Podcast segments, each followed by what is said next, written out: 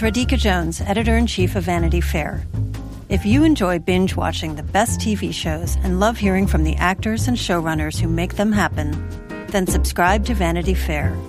Our Hollywood reporters take you behind the scenes of the year's most anticipated projects, the industry's biggest moves, and the hardest fought awards races.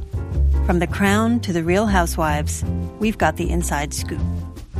As a special thank you to our still watching audience, we're offering 15% off a yearly digital subscription to Vanity Fair.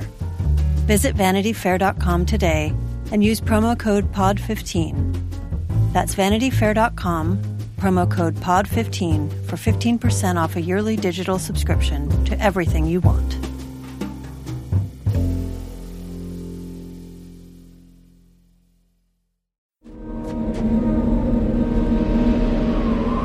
Hear my words and bear witness to my vow.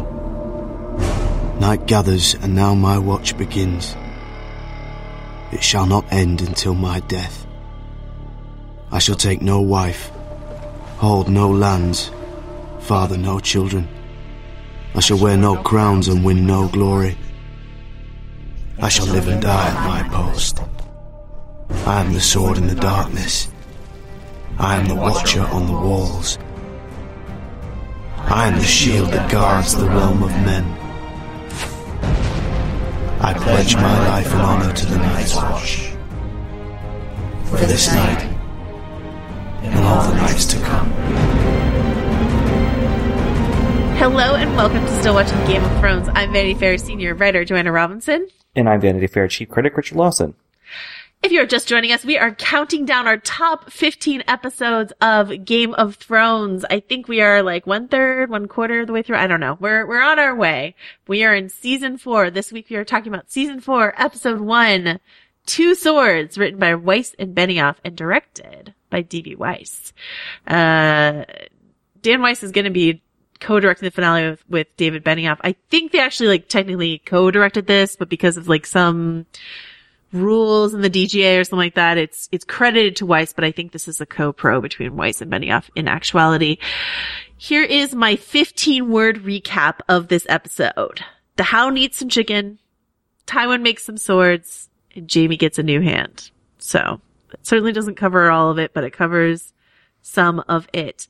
Uh, there are two main reasons why I wanted to talk about this episode. One is that it's got, I think, one of the classic cold openings of uh, Game of Thrones, which is the um, the melting down of Ned Stark's sword into two new Valyrian steel swords. Uh, there are few, very few cold openings in Game of Thrones, and this is one of them. Uh, and then it is the introduction of Oberyn Martell. So I'm going to kick off. We're going to talk generally about why this episode's important. We're here in, se- here we are, season four. We've survived the Red Wedding. Here we go. There are many reasons why this episode's important. We're going to hand out some awards before we get there, but I think we're going to start with the obvious MVP of the episode, which is Pedro Pascal, who blasts onto the scene as Oberyn Martell. Richard, do you have a different obvious MVP for this episode? No, of course not. Yeah. Like that's, that's the one. Well, it's just so funny because, so, you know, we're starting this new season the the Stark war is over. The Stark, some of the Starks are still obviously a big part of the show, but like that whole plot line is kind of done. And so the show needs to introduce something new. And here comes this like totally different energy than we've had on the show before.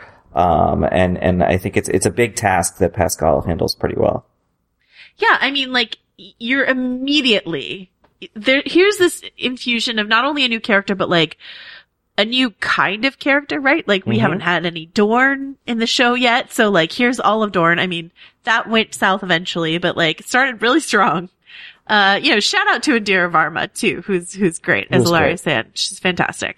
Uh, but we meet, uh, you know, Oberyn, Ellaria, your boy Olyvar, all in the brothel, and and you're immediately like sort of taken by them.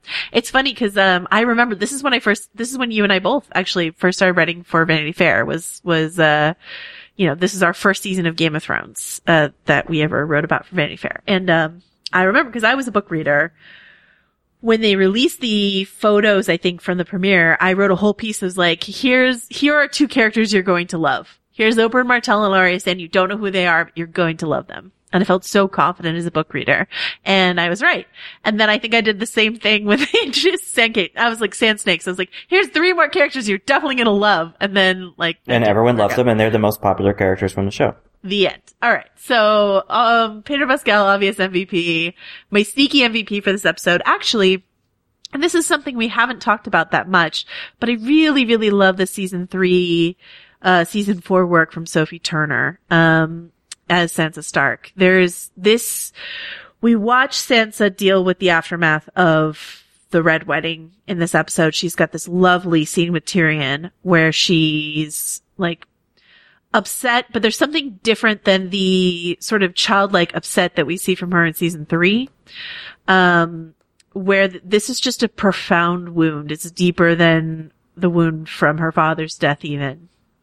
And it's just like, maybe because she felt more connected to her mother, or I don't know what it was, but it's just sort of like, her family's dead. It, it, I think it's that Ned died, but her family was still sort of like holding down the fort in the north. And if she could just get out of King's Landing, like she could be safe at home. But when her mother and her brother die, she has no idea where Arya is or if Arya is alive. Uh, Jon was never anything to her. Bran and Rickon are, are dead as far as she's concerned. Like she's alone in the world now. That's how she feels. And I think you begin to see like Sansa Stark as Lady of Winterfell is such like a frosty human. And she has many good reasons to be a frosty human. And you start to see young Sophie Turner like go there, uh, in this episode. Uh, so that's why she's my sneaky MVP. That's a good choice. Um, I think that uh, my choice was was more just going to be like silly, but it, it's like Maester Aemon again because I love in the little um, trial scene where he's like, if every you know night's watchman we beheaded for for sleeping with a girl, there would be the wall would be empty. You know, it's like just very like practical. Like he's Yeah. just like he's like takes his job seriously, but also is like realistic about the world. So. Um, I, I always, I always like him when he's in the episode. There's no bad Maester Aemon scene. Like, No, n- exactly. never. He's fantastic from start to finish. Uh, absolutely. All right. Here is, here's the time when we perform a quote from the episode. Um, this is the first time where I feel confident because I know I can do a Martell impression. And it goes like this. Do you know why all the world hates a Lannister? Uh, that's my, that's my Oberyn Martell Oh, impression. that's good. What do you got, Richard? My quote is, Thenns. I fucking hate Thenns. because who likes the Thenns? Nobody likes the Thenns. Nobody likes the Spens. That's so great. Uh, yeah, we get some cannibalism in this episode, which is, which is really fun. Um, all right, we are going to do best dressed, and I hate to be redundant, but I cannot give it to anyone else but, you know, the shiny prince himself Oberyn Martell and his like silky saffron robe. He wears many beautiful robes in this season, but this is our first one and it is a doozy. What do you say? I like Olyvar's little blue number. Yeah, it's pretty good. It's Yeah. pretty good. Um, and to round out my redundancy, uh, my ship for this episode is Oberyn Martell and literally anything with a pulse. He shows in this episode that he is game for it. He is pansexual. He is, uh, into it all. This is the most sexually liberated couple in all of, uh, Game of Thrones. What do you say, Richard? I mean, it's hard to argue with that, but, uh, I could say maybe also, you know, Tormund and the, the Thenns, you know, like, Sure. build bridges. Build bridges with your sexuality. I mean, there's like good stuff with, uh, Indira Varma also. Uh, Oh, she's wonderful. And, oh, and there's new Daario. New Daario, new Daario, um, Michiel Huisman. Uh, There's his introduction in this episode is so funny because, uh, like, they recast Daario between season three and season four because I believe it's because Ed Skrein wanted to do the transporter because he thought the transporter would be the beginning of a beautiful franchise for him. He's doing great stuff, by the way. Like, I, I actually really liked him in Alita Battle Angel, a movie that I didn't enjoy, and I think he's great in Deadpool as well. So I'm, you know, he's doing some good stuff. He also, like, did a good thing where he was cast Oh, in yeah. a, a, a role that was meant for an Asian actor and he stepped down. Yeah. So, you know, we're, we're pretty up on Ed, but he might have made a bad decision leaving, uh, this show. Anyway, um, he, oh, when new Daario rolls up, we get this whole scene where Daenerys goes, where's Daario? And they're like, he's over there with Grey Worm. So whoever we find over there with Grey Worm, That's who he is. definitely Daario. No questioning that. yes, we did have the one Lannister, Baratheon boy play his cousin, but you know, no tricks here. it's fine. This is fine. So yeah, it's, uh, yeah, we get new Daario, uh, we get some great Oliver stuff and we're off to the races. This is, this is a King's Landing heavy episode, but we get some other stuff. I mean, we get like a classic Arya and the Hound scene.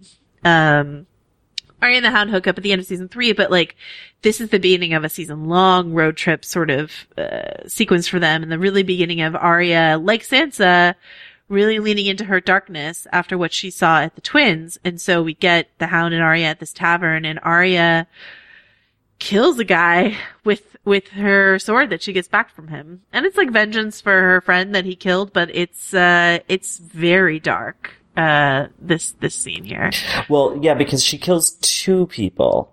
And the first one she kills with a bigger sword, and she just very slowly, probably because it's a big, heavy sword and she's tiny, just slowly pushes it into the guy's chest, which is like horrifying.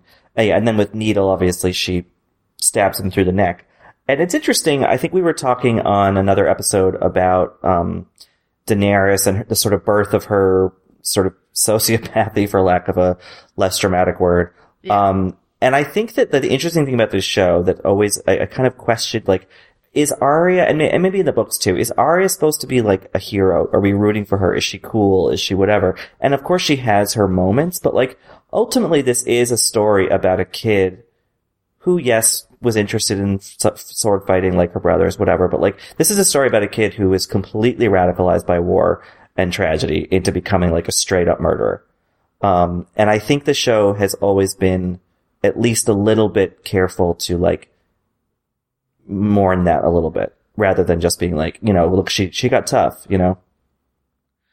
Yeah, I mean, it's she's she like my my hope for Arya is there some sort of healing journey for her in the final season. Yeah. Um, because yeah, this is this is the dark path she's on. I think it's easy to cheer for her sometimes because you're just like, yeah, like, um, you you take your revenge, little girl with a sword. You're so cool. But then, like, when you stop to think about it, as you say, like. Everything about her is deeply tragic. This is a person who's profoundly broken by the, the things that have happened to her family. And like all of her bad, quote unquote, badassery is just like, frantic survival tactics, you know, and, and you see that a lot, I think, in season seven when she comes back to Winterfell and she's so creepy and her sister, like, doesn't know what to do with her, you know? Yeah. Um, like, what, like, Arya being weird and doing Faceless Man shit over in Braavos is one thing. Arya coming home and like, im- you know, planting that stuff in Winterfell really underlines how, how strange a turn her life took, you know, so. And here is the kind of beginning of it. Yeah, absolutely. Um, and then, uh, we get one of my favorite, uh, interactions, which is Lady Olenna and Brienne of Tarth. Uh, where Lady Olenna says something like, you're magnificent. Oh god, she loves her so yeah, much. It's she the best. loves her. Cause you think that she's gonna be like, oh, like, who is this beast or whatever, but instead she's like, oh, you're fabulous. I love you. Yeah. you're amazing. Incredible. Um, Yeah. yes, queen. Yes, Brienne. Um, yeah, and we get, um, the Brienne and Margaery stuff, like, the, the, once again, it's, it's like you've mentioned in the past, like the show not forgetting its connections, like, that Renly connects these two women. That that's, that, that is a thing. That these women have a history together. Uh, and here they are back in King's Landing together. So, yeah, there you go. Um, is there anything else that you want to talk about in this episode uh, before we talk about Jaime's amazing new hand? Uh, I think we should go to that hand. All right, let's go to that hand. Um, yeah, Qyburn gives uh, Jaime Lannister a golden hand, which uh, is uh, produces one of my favorite gifts of all time, which is Jaime just sort of like waving with his golden hand. Um, but you know, this this is. I'm I'm curious. I actually want to know what you think. Like, if if we were to like fanfic daydream, like, what do you think happens with that hand in the final season of Game of Thrones? Like, is Jaime gonna like toss it off? Like, does it like represent Lannisterism to him? Like, what what is that hand? What is he gonna do with it? That's a great question. Uh, and I had not thought about that because I tend to think of the, the, the end end of the show in terms of like who's on the throne, you know, J- Jon, Dany, that kind of stuff. I guess I hadn't, I, I think that a lot of people are going to die and I kind of think that Jaime's going to be one of them. Uh huh. Um, so maybe the hand will come into play or like Brienne will like find it and take it home or something like that. I don't know. Um, but you're right that there, it is such a significant, um, defining characteristic of him from, from now, from, you know, four, season four on that, um, they'll have to kind of have some closure for that thing. Yeah, absolutely. I, I, I don't know. Like, I kind of see it melting somewhere or something like that. Um, or yeah, or maybe it, it, it dragging him down or holding him back in some way. And then he has to like cu- cut loose from it. That seems to me, like maybe that's too obvious. I don't know, but that seems to me to be like the thing that he should let go of. Or maybe like, you know, he, he decides not to wear it in, you know, if, if he doesn't make it in, in whatever last stand he has, he decides to leave the hand behind. Um, because he doesn't Or he like it. returns it to Cersei and sort of, as sort of like a sign of like, we're done. Ooh, Jaime sends his regards with his hand. Or he like, like that. tosses it onto the table or something. anyway, I got my I got my eye on that on that hand is my point. I don't know what's gonna happen with it, but it feels like too symbolic uh to not play into something. And I think they are leading up to Jaime having some kind of very important tragic end uh in this final season. That's not a spoiler. I, I think there have been a lot of indicators for that. So, uh, we'll see when it is and how it is, but, uh, you know, keep Very Spike in Buffy. oh, oh, You know, same, similar Oh. arc. Yeah. Wow. Yeah. I do have a type. It's true. All right. Uh, and then, um, what do we think of, of the, um, of the Jon stuff in this episode of, of Jon reckoning with Robb's death and, and like his admission of what he did while he was, you know, being a spy and all of that. Um, yeah, I feel like in some ways this is the beginning of a long period where Jon's just at the wall, right? Yeah. Uh, um, and so his adventuring is over for the time being, and it's back to the the kind of rules and regs of uh of what's left of the Night's Watch. And um, yeah, I mean, it's like a it's I, I guess there's more to come with Ygritte and whatnot, but um, I don't know. I in some ways I am kind of glad to have him back, uh, uh, you know, at home, so to speak. But I also I, I liked him out in the wild uh, with everybody.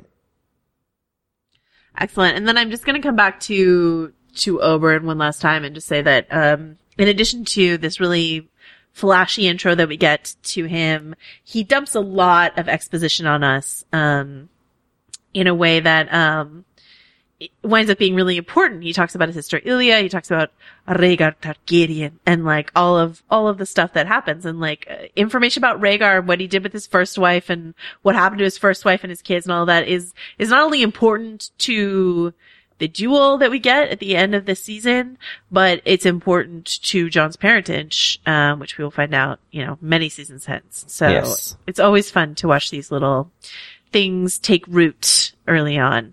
So.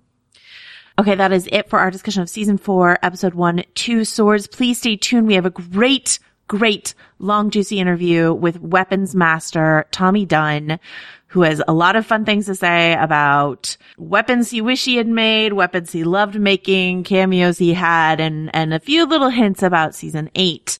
I'm Claire Fallon. And I'm Emma Gray. We're culture writers, podcasters, and hosts of the show Love to See It. Every week, we give an unapologetically feminist dissection of reality dating shows, rom coms, and other romance narratives. We unpack all the weird messages they send us about love, sex, and dating. And we dive into all the details with special guests like actors, authors, and cultural critics. You can find Love to See It wherever you get your podcasts. New episodes drop every Tuesday.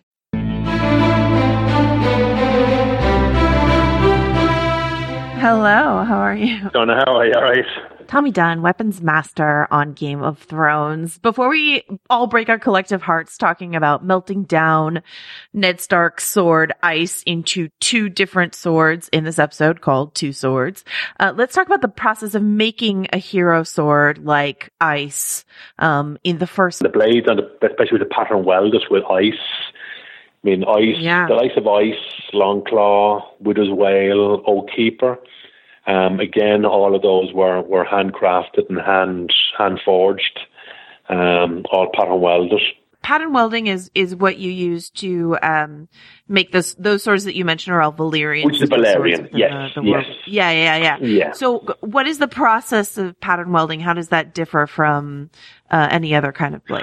Well, um, it's a good question because it's it's there's, pattern welding is, is basically the forging. It's the forging of of different types of iron and steel, um, different carbon contents. It's it's a very standard form. It's a very I mean down to the I think it was the second and third century. The Celts were doing it. Um, AD, so it's it's quite a quite a, a, um, a with the forge end of it. It's it's it's it's welded strips of of high carbon steel, um, welded together in a billet form, heated up to over a thousand degrees, and then hammered and folded and processed and drawn.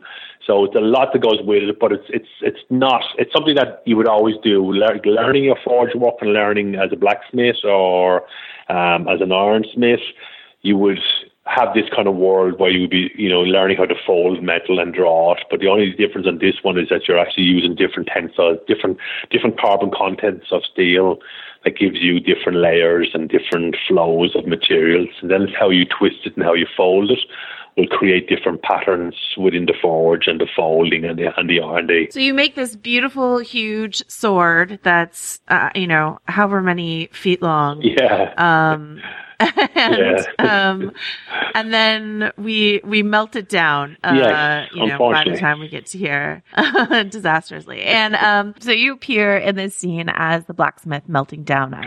I do. I sneak out. I sneak out around the corner. Yeah, yeah. So, so you see me sneaking in from the dark. um, yeah, that was a, it. Was a good scene. We had obviously Tywin Lannister played by by Charles Dance. Um, he obviously draws Yeah. it out originally. With his, he draws it out from the um, from the direwolf sheath that we have. So he draws it out. Then you see the beautiful blade, and then you know straight away exactly what it is. And then he walks into the the forged area and presents it to me. Um, and then obviously I start breaking it down, and I have an assistant there as well, um, Steve Murphy, who was actually one of my young guys that that work with me on the um, in, within the workshop on the in, in the armory. And he is a, he's a young blacksmith himself in his own right. He's a very, very good, great talent, very talented blacksmith himself. So it was funny having him as the assistant and uh, and me as the uh, and me as the master. So it was a little bit of little bit of funniness to it. But it was um, no, it was a great scene. We enjoyed it. We enjoyed it. But the but the heat because we used the we used a cellar. We were down a cellar in um, I can't think it was Shane's Castle. I think it was. I'm not sure. It could have been. But we were down in one of the cellars. Um, and my God, the heat was terrible. It was like Oh, it was no. boiling. I mean, the forge itself was a practice. They built the, the special effects and uh, the art department props, and they built a practical forge, which you can obviously see there, which is it, it did work for what it was.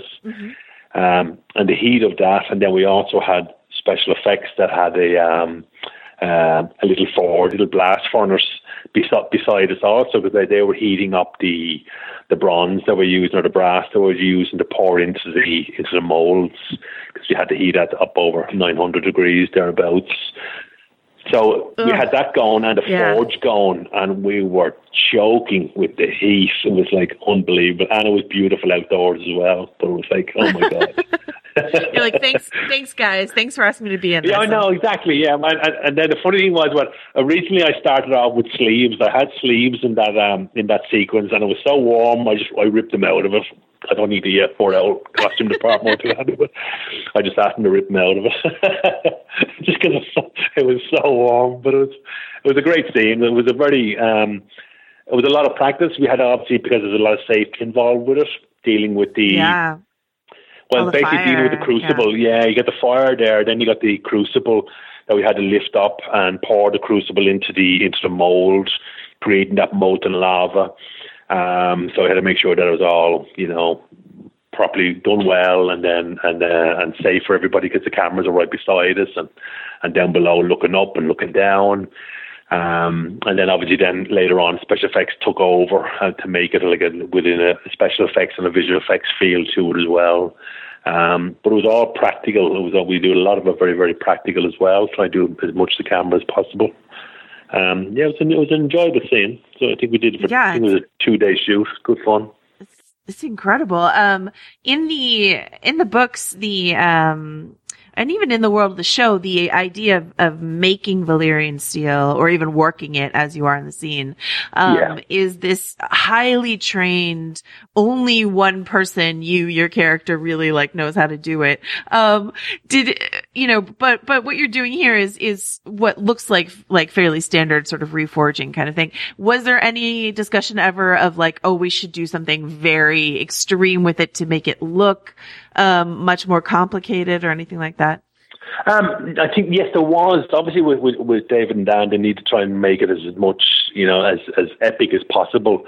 But I think it was Right. getting to the stage. I think it was getting to the stage because because the two boys were directing this. It was one of their sequences, one of their scenes that they were directing themselves. Um, Right. But I think it was getting to the stage where it was getting it was possibly getting out of hand. So we had to everybody had to draw back to you know get the basic feel to it. And I mean the the, the idea of, of the way it looked was was very good as well because trying to put that blade in and then melt it down, get that feel that it's it's melted which would be virtually impossible, but who cares? But uh, it's just it's, it's because it was one of those things where originally I came up with thinking that, I would, that I'd be able to split the blade, that we'd be able to you know forge the blade and split it, try and split it manually into two, and then reforge it again. But um, I think the two boys looked at me as if I had two heads and said, "Nah, go away, go away, don't. We'll do it. We'll do it our way." so it, their way was much more epic than mine. Mine, mine, mine, unfortunately, was practical, but theirs was Uh, was, was epical, if that's a word. yeah, sure. Um, so the the resulting blades are are Oathkeeper and Widow's Wail. Which is, yeah. Um, yeah, which become Brienne and Joffrey and then Jaime's sword or whatever. Yes. But um, Yes. there uh, another thing that I like visually in that scene is because they're two different lengths. You Yes. kind of really understand that you're getting these two different blades here.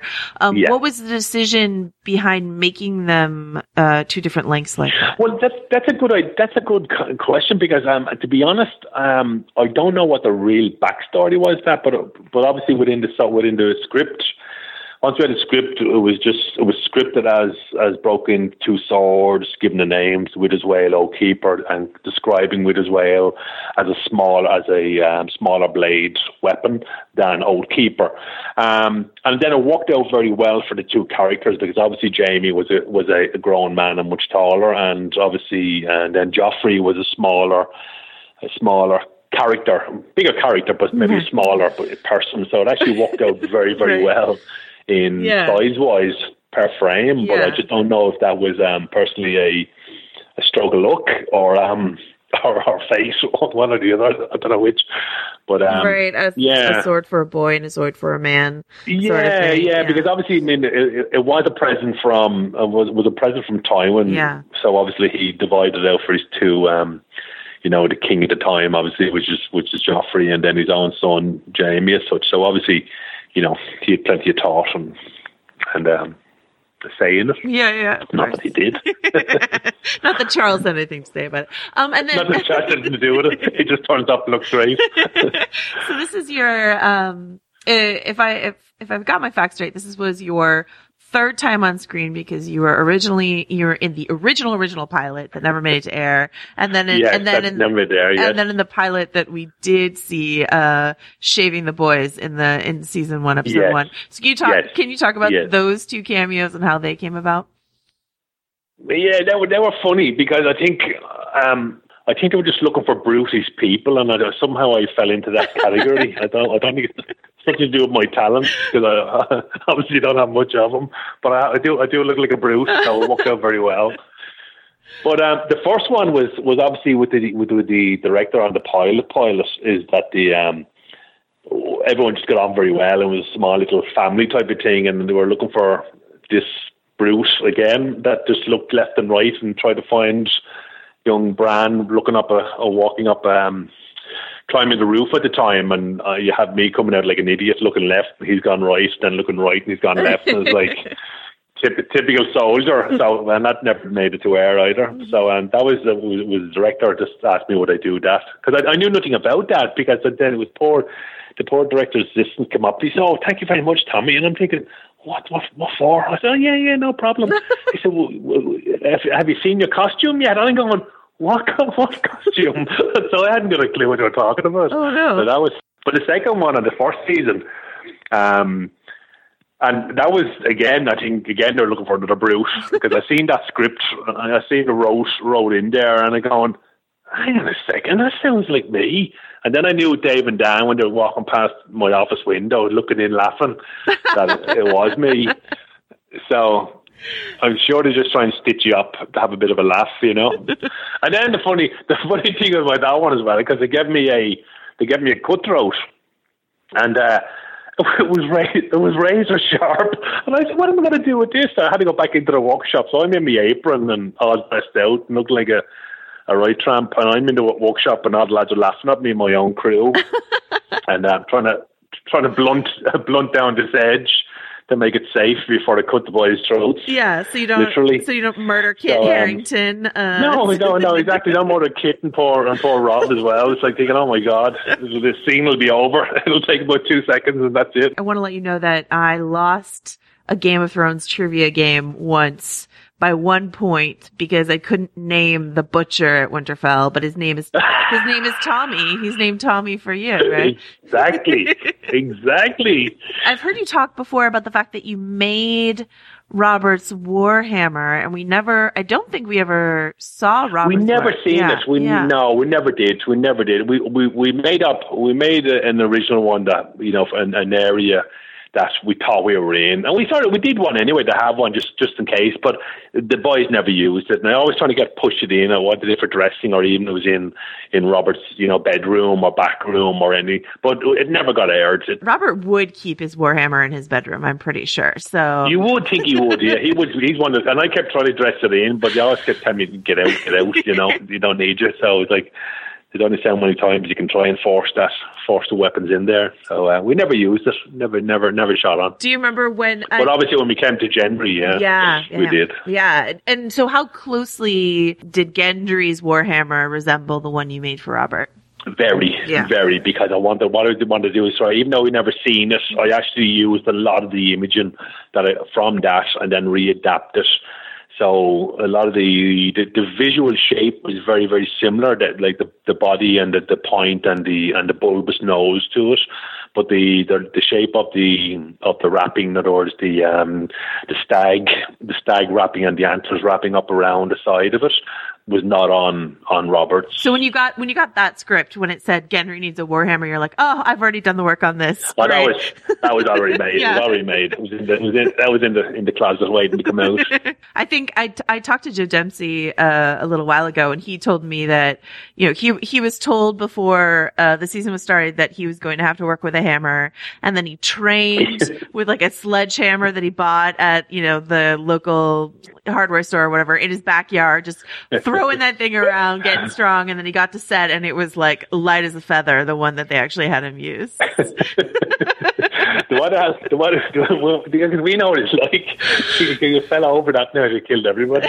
But um, yeah, we had because we, we had choices there, obviously. But in fairness, in fairness to him, he he liked to carry the heavier one around most of the time.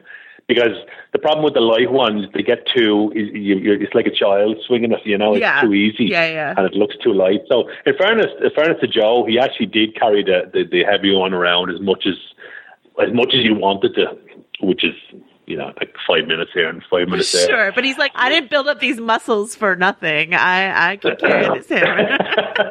I think I don't think he did it up to the forge work at all. I think it's just pure pure vanity. no, it's a good he's, he's a good lad, and we did and in, in that in that world as well. We did. We did a bit of forge work with him. A lot of Yeah. uh, not in a lot, but we had a couple of days with him um, that we set out and. Um, we brought him up to my lad's uh, Steve's foundry that he has in his own place, and we and we did some work with him one to one, so he wouldn't feel the worst part is feeling afraid. It's not the fact that you can do it. Anybody can hammer. You know, you, you can get a hammer and, and hammer away. It's it's actually just feeling feeling positive and, and not feeling afraid of of um, letting the hammer go or sparks coming out at you. You know that the sparks are going to fly down rather than fly up. So it's just a little bit of awareness, that kind of stuff. So he's not worried about you know, that he's, you know, affected that he'd have any sparks towards his eyes. He knows that everyone fly away from him. So uh, it's just more for confidence and a little bit of, little bit of posture. But he was very good. I mean, he's, he's a young lad, so he's, well capable of doing but it. But the the fact that we see a snippet of Gendry sort of uh, smithing in the trailer that's already out that people have seen, um, yes. I think people are really excited to see that because obviously, yes, he's got a lot of work. Yeah, yeah. got a lot of work. obviously, they got a lot a lot of forging to do. Um, all right, and then a lot of forging. and then um, to talk about another season one weapon that sort of made a reappearance is this cat's paw dagger that showed up in season one with like Bran's assassination. Oh yes, and then it's become so important to to Arya. And so my question for yeah. you is, um, did you know that that was going to come back when you first designed it? And if you had known, would you have made it a little differently, um, knowing knowing that it was going to be Arya's blade later? Um, no and no is, is, probably my words because I mean it was a beautiful it was a, I, I enjoyed that and how it was a beautiful creation yeah. to start. Um, yes, it was made for you know a sort of I'm saying a man size, but it was made as an assassin's dagger, so therefore it needed to be a bit more brutal, a bit more in your face, and it could kill from both both ends. You know, obviously the knife as well as the the hilt either either way would kill you. Um, so he was probably a little bit big. Now we did cheat a little bit with with, with Arya, with, with um, obviously with Maisie. So we had we had areas where we, we, we had the weapon and then we replicated it down by down to like seventy percent mm-hmm. of the original size, just to, just to help her performance. But she actually was very good with the with the with the full size one. It just the problem was that, and the problem was that we overlapped different directors. So one director actually was happy with the hundred percent, and then the other director wanted the seventy percent. And I was like, "Oh my god, please don't put this scene together," you know, like. And it's just it, it was what it was, you know. It was it's not my call. I just I'm just the the brutish guy that makes the stuff. So um, so I just I, I don't have to say in that. But anyway, so we made it. We made one that was scaled down to seventy percent um, if required, and um, like I said, we always had it there. But Maisie was very good. She and she liked the weight of the original one because she had to do a lot of spinning and turning as you right. as you seen with the fight with Brienne and that. What's it like to see these various actors like Gwendoline or or Maisie uh, or Kit handling these weapons that you've made and and they train so hard and I think they do an amazing job. Yeah, I mean, on, from my end of it, I mean, obviously as the as, as the weapons master and and and, and for my team, it's it's great because it's one of those things where you can see how your your work and your your your um, blood, sweat, and tears is out and, and being used on camera because been, I've been on so many different jobs where we've made so much and it's purely dressing in the background and never seen, never used. So for for us to personally have the weapons in your face and in the front and always being used, and then obviously having highlighted weapons like your your assassin's dagger or your Oathkeeper with his whale and you know all that. So everything's got a name. So people get used to where's this weapon where's needle where. So um, it really puts your puts your work forefront to the show as well. So you, you you feel much more involved with the shoot and much more involved with the storyline because, um, especially with David and Dan, if they like what you've created, they've they've no hesitation of writing more of it and putting putting it out there a bit more or putting it in your face. Especially even with the directors, a lot of directors like to maybe start on the weapon and focus off and then come off it and come on to the actors and for us, that's it's it's unbelievable. Normally, people shy away from that. Yeah, you know how Game of Thrones fans are; they sort of pour over every single frame of something. And yeah. so I, remember, I think it was last season that Jaime first wore Widow's Wail, and and people yes. saw in a promo photo they saw the hilt on his hip, and they got so excited. And the same thing, I think, happened in the season eight trailer because you can see that uh, Jorah is wearing Heartsbane in the trailer, and and yeah, that must be it. Must be fun for people to freak out over the, these pommels that you've made, you know. And, well, that's it. That's it. Yeah. Exactly. You know, I mean, on their end of it, it's like it's a full, it's a full creation. It's a lot of work's gone into it, and and the last thing you want is never to be seen. So at least with this, you know the weapons out there. You know it's going to be seen, and you know it's going to be it's going to play an integral an integral part in the storyline. Yeah. And that's the great thing about it is that the, the, the weapons are the ones that get them out of the trouble as much as anything else. They're the ones that will save the day. Yeah. So um, that's what I'm, I'm, I'm very happy about it and very happy about it. Same as you know, obviously with season eight, you know, the weapons are, are what what we talk about. You know, The last weapon that is brought back from the beginning and, and is is so key again here in the end is the uh, the flaming sword uh, for Beric Dondarrion. Um, Beric, yeah. yeah. So I was wondering if you could talk about that a little bit. Yeah, I mean, absolutely. I mean, again, that one was it was quite basic because Beric is one of these um, rogue or very much down to earth and, and part and parcel of the of the feeling of the world itself. But nothing spectacular about what he did, except for the light, obviously for the light, the, the sword flaming and everything else. But the sword itself was a, quite a basic sword. Um, nothing fantastic about it, like in, in appearance, quite a quite a standard medieval feel and pommels and crosshair and handle. But obviously, its power was that it ignites on on uh, as he feels, you know. So the, the overlap on that one was obviously with ourselves, the special effects with um, with Sam Conway's team, was to make sure that we were able to replicate the have pass over the some blades to them, cross guards, pommels, and then basically they created their own gas version. And then, and then Special Effects created a, um, a blade that you're able to impregnate the, the the inner blade themselves. They had a bit of wadding in there, and they had a bit of IPA or a liquid fuel that they were able to ignite, and then had then replicated many of them. So um, the boys did, did, did a good job on them with the effects. But for my end of it, there was no great dealing other than It's a the- the basic sword sword. Yeah, yeah, yeah. Yeah, quite basic, quite basic. Um, and is it the same? Did did the same thing? You know, when we see it in season three, Kissed by Fire, uh, is it the same setup that we see uh, later on here in season seven? yes, the actual practical way it, it lights up is the same way all the time. It's so spectacular. Okay, so you have forged your final weapon for Game of Thrones, the series proper. Yeah. Is there any character that you didn't get to make a weapon for that you really wish you could have? Yeah, there was, there was one, the one character who always wanted us because she always said, "Where's mine?" Every time you're on set, was was Lena, Cersei. So Cersei is always she's a lunatic. Is that you know with Lena she's always you're always talking to her and, and, and she's a great great woman and she's always going where's my weapon where's my weapon when do I get a weapon and uh, I said you speak to Dave and Dan I'll make you whatever you want but uh, she's always because she'd have been great because she's such a cool character and. Um, um, and such a wonderful person, yeah, but she is a lunatic, you know, and she would have been great What kind of weapon do you think Cersei would have had? A dagger of some kind, right? Oh, it would have been a dagger for her. Definitely something, something, something, something cutting. You know, something that she can just, you know, it'll appear from nowhere and just decimate people in front of her. But um, yeah, it would be, it would be a nice.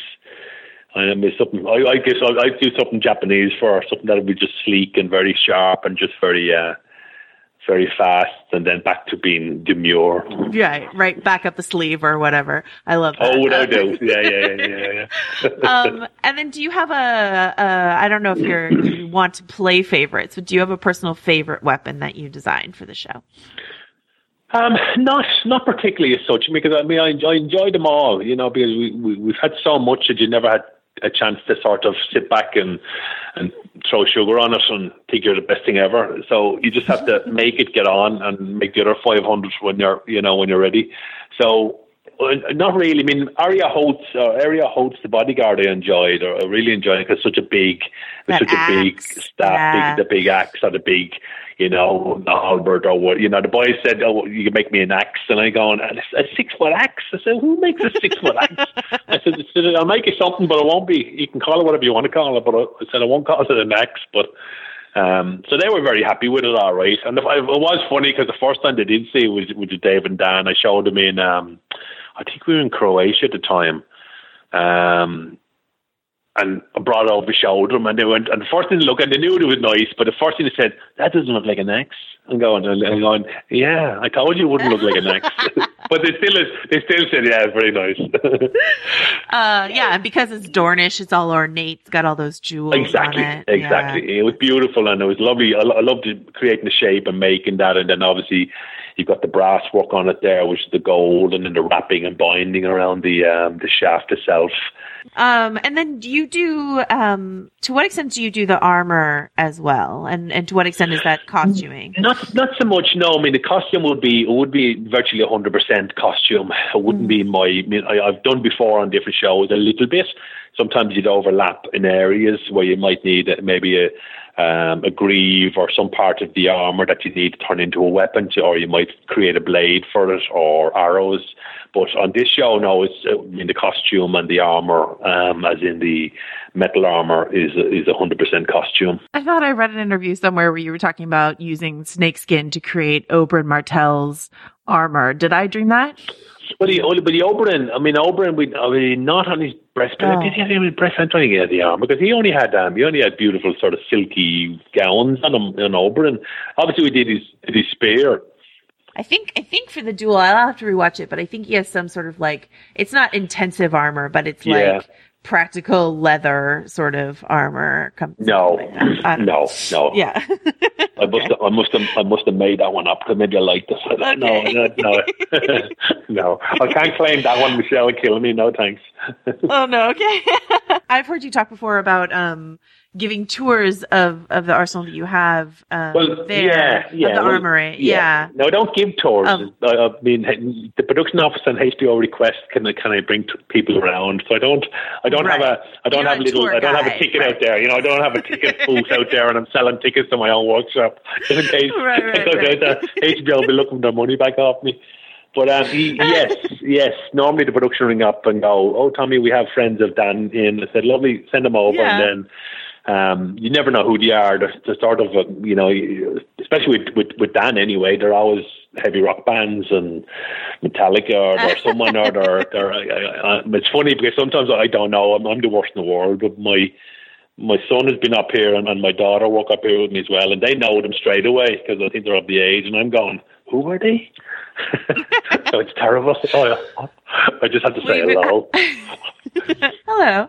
Um well you I mean you've had the queen in there. Um Oh, is yeah. there uh yeah, you, I'm sure you recognize that, her. Besides Howard Philip, yeah, yeah, yeah, yeah. Yeah, yeah. Royal Um, is there anyone who had a particularly uh, that you remember that had like a particularly extreme reaction to seeing um all this weaponry? uh, Um, there was a few, but I can't. Like, there's a few because we, we brought so many around, and uh, but probably no one famous as such. I mean, I mean, no one sort of famously coming in to it. Um, that would scream and shout because everybody's like has their own. But a lot of people, a lot of a lot of the family friends or a lot of people that would come in always just love being able to pick up the weapons, the needles and the Oathkeepers and his whale and Longclaw. You know, being able to feel it and oh, you know, delight with the photographs and. But sort of none that would sort of you know go be screaming and shouting. I mean, in fairness, the only ones that were, that were that were crazy were I think I think sort of David, Dave and Dan's wives are normally mad because they normally have stuff when they bring their friends in. They're always swinging the swords around trying to kill each other. So they're probably the most lun- a few lunatics that used to come in around and the friends with them. But um, Ah, so uh, Amanda Peet, got it. Okay. Um, so, um, uh, what what did it feel like for you when you made the last weapon for season eight? yeah, it Just- was, just- it was Just relief. it's a little bit, a little, little bit, a little bit of both because I think we we sort of kept going. Um, we made so much on season eight it was unbelievable, but there's there's one creation in season season eight that is absolutely phenomenal. It'll it'll be a showstopper, and that was great to finish. It was great to make, great to design it, and great to design it that it was able to be reverse engineered and made into two different items. Um, but again, it's one of those things where, yeah, it was it was great to see it done because then we knew we were on schedule and we knew it was made. But then knowing that, you know, we're coming to the end, we're coming to the end, and you know, please God, you know, greenlight the, the prequel, please. it's like one of those, you know, it's like we're going to be unemployed very soon, quick. um, so, Right, yeah, but it was great. not- yeah. Yeah. It's not a secret to say that you're working on you and your your team are working on the prequel series. Uh, yeah, and again, Uh, I'm very, I'm yeah. very grateful again to to like to HBO for for um, putting me forward for it as well. So because obviously there's so many people out there that can do it. But it's very nice to get a shout out at this one again. Oh well, yeah, you've got this whole library of of the world. I'm I'm sure. I mean, and your work is so incredible. Um, the you you talked before. I've heard you talk a couple times about um the daunting amount of work you had to do for season eight. Well, we never stopped. I mean, I mean, it's like we we never stopped. There, there's certain weaponry that we have, and we never never stopped until virtually the last week making it. It was just non-stop, non-stop. Um, but it was like um, it, it's very hard. It's very hard to describe. This year, probably the biggest was the which is which is siege engines, which is the larger of the weaponry. Um, I've never made as many of them in one season. Like we have three different items, nearly four different items that are, that all will feature very very heavily, as well as all the smaller items. The smaller weaponry is just by so many of them and so multiple layers of them it just seems to be non-stop. Um, but this, this, this season will, will, will decimate any other season or all seasons put together. and, and, a siege engine is like a large, like like a large scale thing you use to to batter down a, a wall or a castle door. well, yeah, it'd be like that in the world. I mean, the siege engine would be either you know it'd be either uh, giant crossbows or trebuchets or catapults right. or sort of larger right. of the weapons that would be used to to um, decimate castles or you know fire projectiles or but in, yeah. but uh, but uh, you know it's just uh, but so many it's, it's very very unusual to have so many in a season. You know, sometimes you prolong these, yeah. you have one, this one. It, this this this year just or last year just absolutely decimated everybody. I mean, it was a lot of work. It was it was a hell of a lot of work. Um, it was great doing it, but it was just it was just relentless. It was relentless. Yeah. Uh, very enjoyable, but it was it was really relentless and non-stop, and it was just like push, push, push, push, push. Um, but that's what it is. That's that's that's, that's the that's the world we were in, and, and we're well used to it.